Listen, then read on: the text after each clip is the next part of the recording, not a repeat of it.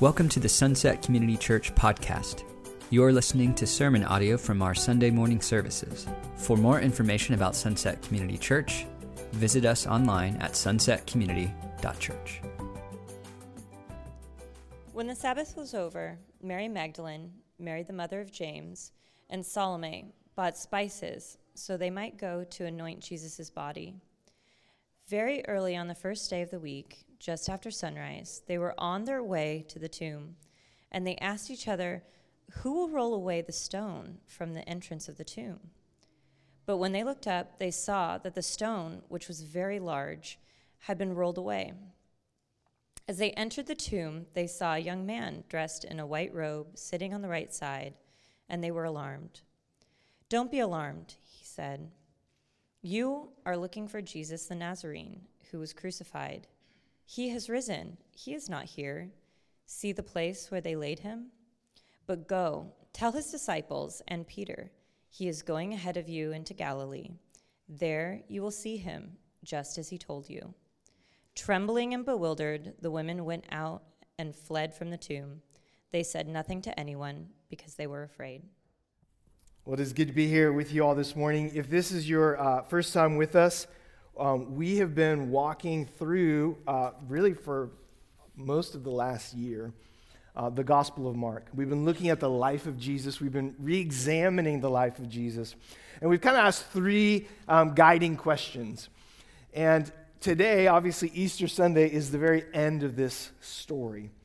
But if you haven't read the previous chapters, um, this would feel out of place, right? You, you would wonder why was this man killed? Why was he treated in this way? And why would it be a big deal that he overcame the grave?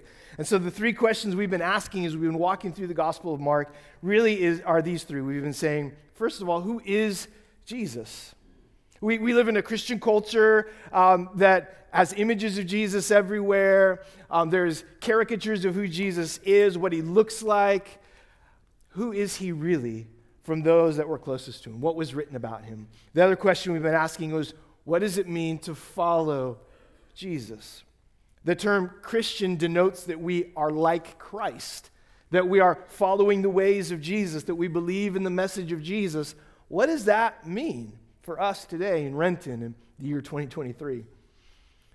And then Jesus said very clearly to his followers, He said, If you're going to follow me, I also want you to invite other people to follow me as well. So we've been asking that question what are we inviting people into? Is it a political movement? Is it policy agreement? Is it cultural identification? What are we inviting people into as it relates to the Christian faith? And so today is the culmination of that story Matthew, Mark, Luke, and John, four accounts of Jesus' life, all feature this as the prominent conclusion of the ministry and the life of Jesus. And so this morning, whether you have heard it a thousand times before or whether it's your very first time, I hope that who Jesus is, what it means to follow him, and what it means to invite others into him will become clear today because this is what the resurrection is all about. It answers all three of these questions. So we've already prayed a few times. I'm going to pray one more time. Are you against that? You cool with that? Okay, it's church, so get used to it. We pray a lot here. Lord Jesus, today we are here because of you. Not because our mom dragged us out of bed or because the culture says you're supposed to go to church on Easter Sunday, but we are here because of you, God because you did something that changed everything. It changed literally the history of the world. And so, Father, today we ask that we might be able to hear what you have to say to us, that we might be able to rediscover what we thought we already knew. and today, Father, we would leave from here understanding that you are inviting us into something, something beautiful and life changing.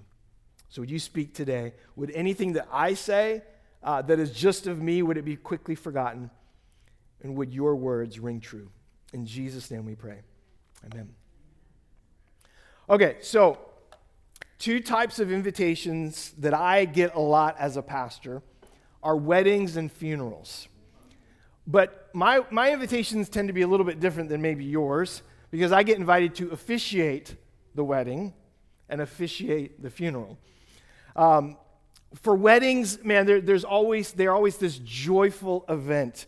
I was a youth pastor for years, and one of the, my favorite things was the years after students would graduate, I would get that phone call. Hey, Pastor Andrew, I met somebody. We're going to get married. Would you officiate my wedding? I, I, got one of these phone calls once, and a, a, a student that had come through my youth ministry, he was marrying into a family that was Lebanese and Greek. The wedding was off the hook. It was so fun. Dancing and partying all night long. It was so much fun. So, weddings are always a joyful event. There's this sense of expectancy with weddings um, of, of like a new beginning, of a new life. And when you attend the weddings, you, you, you can see it on the face of the bride and of the groom, right? They're so excited for the beginning of something new. Funerals are a little bit different. They often cause people to not necessarily project what will be, but to reflect on what was. Uh, most of you know recently I had to uh, help officiate my own father's funeral. And funerals often cause us to ask the question what now? What is the purpose of all this? And oftentimes, Uh, in, in, the case of my father's funeral, when people were saying so many amazing things about who he was, what makes us reflect on what will people say when I'm dead? When Jesus was placed in the tomb on Friday afternoon, you can bet that a similar reflection was happening among the people who knew him and loved him. Those that had, had been following him, who some had given up everything, they'd given up their job to follow Jesus, were reflecting on these very moment. What now? What was the purpose of all of this? I can imagine Jesus' own mother, Mary, saying, God, you gave me this vision. This baby was born supernaturally. What now? As Bree just read, a handful of women headed to the grave of Jesus on Easter Sunday to honor him and remember him. And that's when everything they had ever known about life and death, the present and the future, all of it would change forever. And so Easter is the day when we remember how the sadness, the weight of a funeral weekend would shockingly transition to the feel of a wedding party. And so today, Mark chapter 6, verses 1 and 8, we remember that. And so this morning, if you don't remember anything else, I want you to know that the resurrection of Jesus means that you have been invited to something. You've invited to, been invited to, to relationship with God. And that God Himself, when He did this supernatural thing, He created an invitation with your name on it. He had you and me in mind. And the invitation is not to a funeral, but it's to a wedding party. Christianity is not a dead religion based on some events in the past, it's a living faith that is still changing lives today. And so t- today we remember the moment that defined it. We'll look again. If you have your Bibles, you can turn to, to Mark chapter 16. If you don't have a Bibles, there are some in the pew. They look just like this, and we want you to take one with you. In fact, one of my favorite things that I've had to do in recent weeks um, was restock the Bibles in the pews, because that means people are taking them home for themselves. So we want you to take it. Our name's not on it. If you don't have one, please take one home with you today. So, Mark chapter 16, Bree just read this. We'll just read verses 4 through 7 again together. It says, When the women came, they looked up and they saw the stone, which was very large, had been rolled away. As they entered the tomb, they saw a young man dressed in a white robe sitting on the right side, and they were alarmed. You would be too, wouldn't you? Don't be alarmed, he said. You are looking for Jesus the Nazarene who is crucified. He has risen. He is not here. See the place where they laid him. But go, tell his disciples and Peter He's going ahead of you into Galilee. There you will see him just as he told you.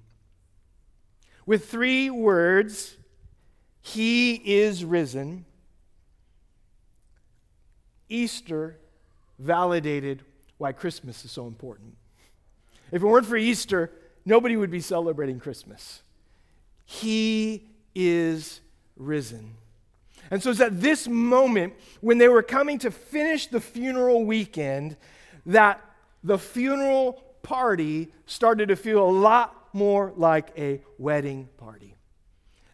The angel makes this announcement to Jesus, but eventually Jesus himself would appear to the women and then to the rest of the people that were in mourning of his death. And then, just like the moment after a couple says, I do, a whole new life began. Now, if you've read the story of Jesus, you know that Jesus has been to some weddings and some funerals before. In fact, the very beginning of Jesus' ministry started at a wedding, the wedding in Cana. And Jewish weddings were a little bit different than American weddings. American weddings, we, we, we tend to kind of have this tight schedule, right? We'll get it done in a few hours with the reception and all that. Jewish weddings were often a week long affair of feasting and drinking and dancing and celebrating, and the whole village would show up. And so Jesus was invited to this wedding, and as the, the, the wedding party went on and on and on, they began to run out of something that was pretty crucial in Jewish weddings grape juice. No, it wasn't grape juice, it was wine. we can talk about that later if, you're, if, you're, if you don't agree that it was actual wine, but it was. And they begin to run out. And man, if a party without food and drink, it's going to quickly end. But the wedding wasn't done yet. And so Jesus, he takes what looks like a dire situation and he transforms it. He turns water into wine. We see another instance where Jesus is uh, at a funeral. Luke's gospel records this. There's this funeral in the city of Nain. And Jesus and his disciples, they're going about their business and they see a funeral procession. And it's a sad one. It's a, not of somebody who lived an old, long life, but it's of a young man who died. We don't know the situation, but we can assume it was tragic and unexpected. And his family is in mourning over the loss of this young man. And Jesus, again, takes a situation that seems dire, that seems like it's the end, and he transforms it. And this young man is raised from the dead. In fact, I heard a pastor say recently this last week um, every funeral that Jesus attends ends with the dead person coming to life. So invite Jesus to your funerals, right? so, just like that, just like with those past events, when his own death seemed like the end, that's when the power of God would be revealed. And so, for us as Christians, the resurrection changes everything. If Jesus could overcome death, then he really was who he said he was. If he really was who he said he was, then that means God is real. If God is real, then God is absolutely, without a doubt, a God of amazing, amazing love. And if it's all true, then Jesus really is worth following. This is why Easter loudly declares, this is what Easter loudly declares, and it's why the message of Jesus still changes lives today.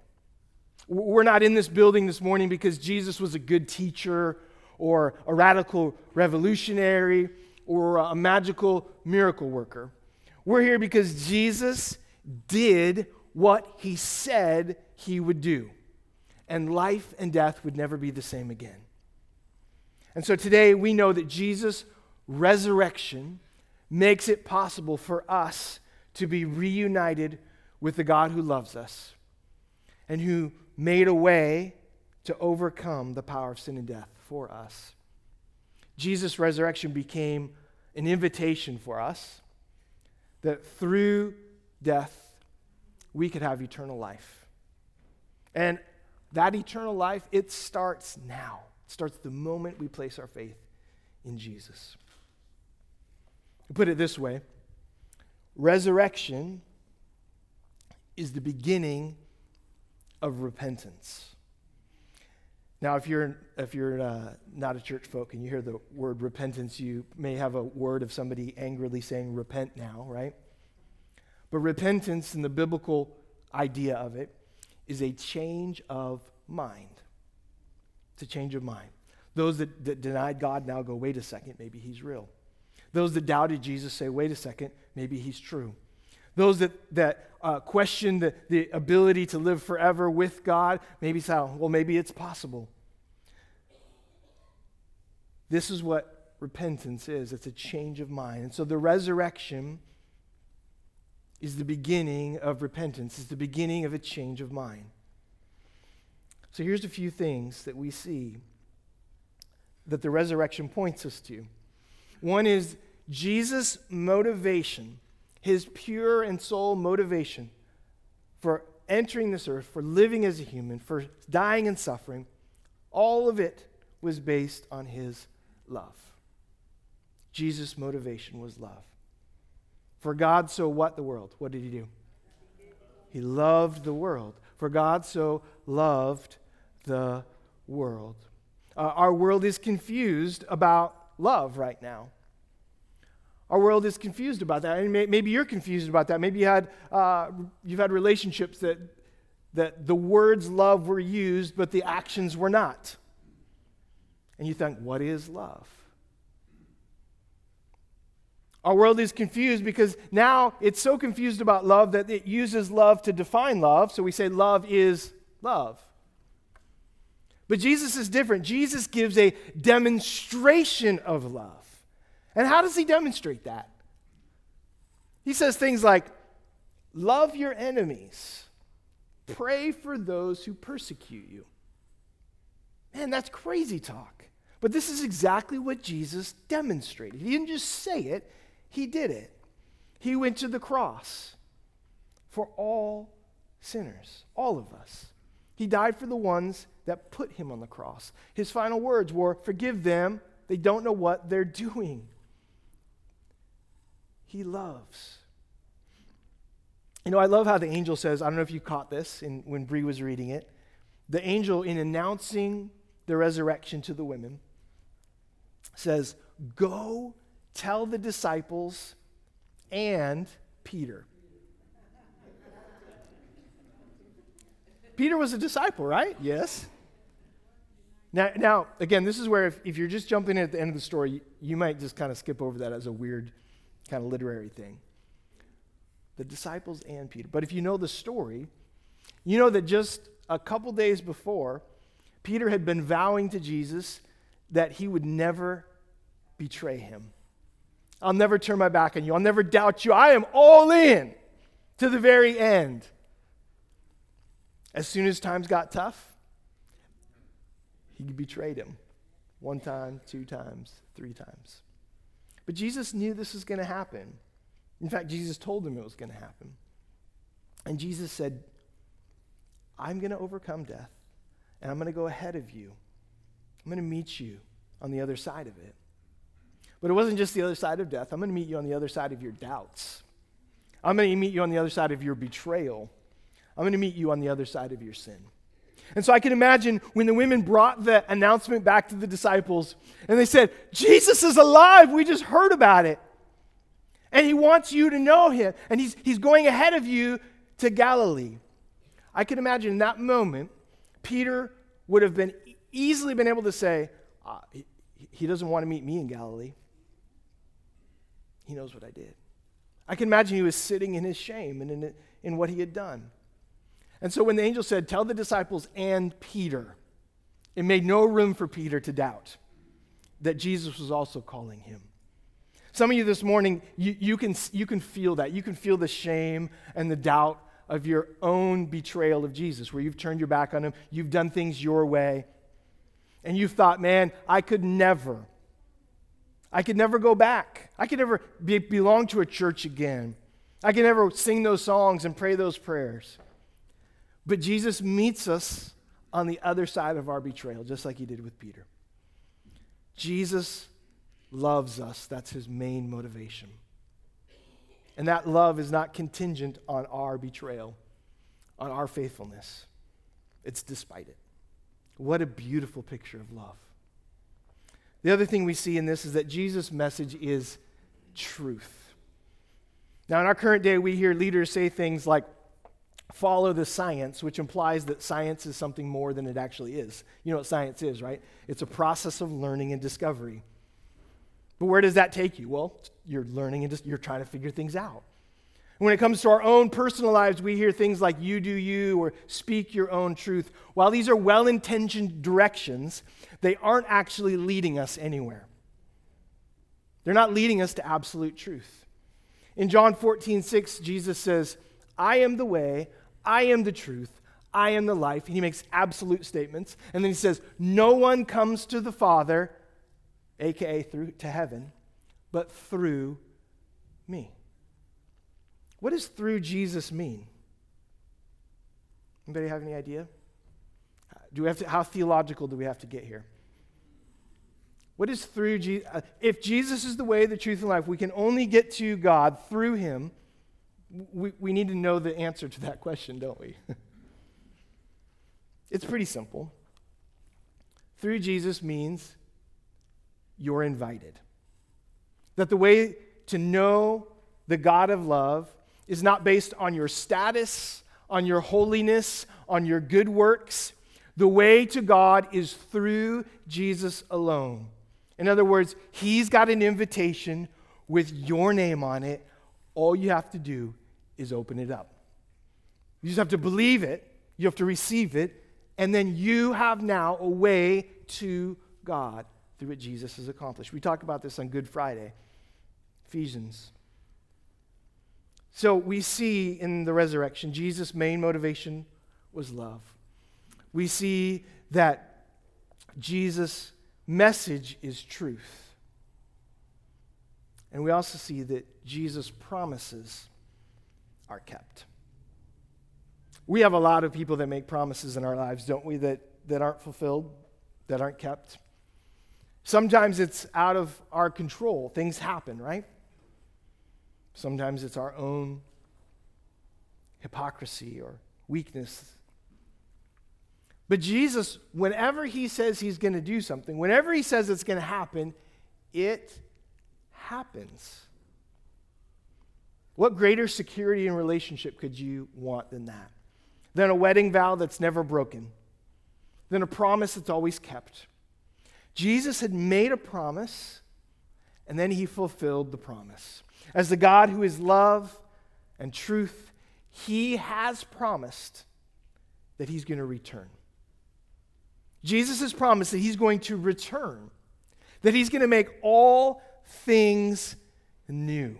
And so when we say that uh, the resurrection is like a funeral turned into a wedding, that's what it really was. This resurrection pointed to a new fulfillment of truth, a new life, a new creation where brokenness and sin, well, the old order of things would pass away. And for those who haven't believed in Jesus, haven't trusted in him, when Jesus returns, it's going to feel like a funeral party. They're going to realize, oh, no, I didn't open that invitation. I rejected him, I doubted him. But for those that have, it will be like a wedding celebration. Let me explain just a little bit. The ultimate destination of sin is death. Paul talks about this. He says, What you get paid for sin is death. The wages of sin is death. And people that live in war torn countries or are sitting on death row know this to be true. Right? The people of Ukraine see how the wages of sin is death. Well, this conflict, all it is creating is death. Those that have committed crimes, that have taken others' lives, that are sitting on death row know this to be true. What they are reaping and what they have sown is death. But so will people who, by a thousand small decisions, deny God and refuse to follow his ways. They've chosen to ignore the invitation. And so when Jesus returns to make all things right, they've already made their decision. They've refused Jesus. But God doesn't want that for anyone. That's why He came. That's why He came to forgive sin and to restore relationship. So, for those that have believed in Jesus and chosen to follow Him instead of their own sinful desires, Jesus' return won't have the sorrow of a funeral, it will have the joy of a wedding party. Listen to this description of Jesus' return from Revelation chapter 19. I love this. It says, Then I heard what sounded like a great multitude, like the roar of rushing waters, and like loud peals of thunder, shouting, Hallelujah! For our Lord God Almighty reigns. Let us rejoice and be glad and give him glory. For the wedding of the Lamb has come, and his bride has made herself ready. Fine linen, bright and clean, was given her to wear. Then the angel said to me, Write this Blessed are those who are what? Invited to the wedding supper of the Lamb. And he added, These are the true words of God. Later on in Revelation 21, speaking of this new creation, it says that God will wipe every tear from their eyes. There will be no more death, or mourning, or crying, or pain, for the old order of things has passed away. So Jesus' motivation was love. His message was truth. And his return will be a celebration. 2,000 years ago, when the women were heading toward the tomb to finish out the process of the funeral, when they found it empty, everything changed. Jesus had literally reversed the expected outcome. Instead of mourning, they would experience joy. Instead of regret and guilt, they would find relationship and forgiveness. Instead of death, they would find life. Only God could do something like this. And He did. There are a lot of people today zooming toward their own funerals with no hope. But today we remember that Jesus' resurrection comes with an invitation an invitation to follow Him through death into new life. And so today, for those of us that have placed our faith in Jesus, we live as the forgiven. We reflect his love. We proclaim his truth. And we trust in his promises. We're going to respond now in song. I'm going to have the worship team come up. But I'm going to do uh, point your attention to one more thing as they come up in the, in the pews in front of you, you're going to see some envelopes like this. If you're in the balcony, they're on the back table there. I'm going to ask you to take one, and I'm going to ask you to write your name on the front of it. You could even put two, dot, dot, and then your name. So take a minute and do that. Don't open it. There's no money in it, so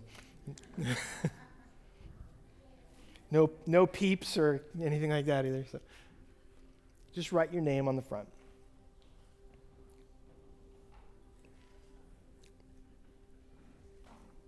Now, this is an invitation. It's an invitation that I want you to open up at some point this week, or maybe next week, or maybe a month from now, whenever you feel like it. Put it in your car, put it in your Bible, but I want this to be a symbolic of what Jesus has done for us in the resurrection, that he has invited us to something. And so if you're a, a believer, you need, to, you need to hold on to this because you need to remember that the course of your life, you, you're, you're already there. You're already, you're already on your way to the wedding banquet. But we need to be reminded of that sometime. There's an invitation with our name on it. If you've never placed your faith in Jesus, if you've been living in sin and, and the resurrection hasn't produced that repentance yet, don't open this yet. Open it when you're ready. Open it when you're ready to receive Jesus. Don't throw it away, please. Because here's the thing the invitation never expires. As long as you have a breath left in your lungs, the invitation never expires. This is just symbolic, maybe even a little cheesy. but I want you to know it's true. On the other side of your doubts, on the other side of betrayal, Jesus has gone ahead of you, and he wants you to come with him. He wants you to know God He wants you to know the love of the Father. And so, as we sing this last song, may we be reminded of the love of God. May we be reflectors of it. And so, God, today we thank you for what we remember.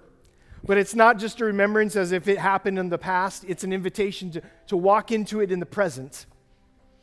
And so, God, would you renew that invitation in our hearts? Remind us when we doubt. Show us your love, we ask. In Jesus' name we pray. Amen.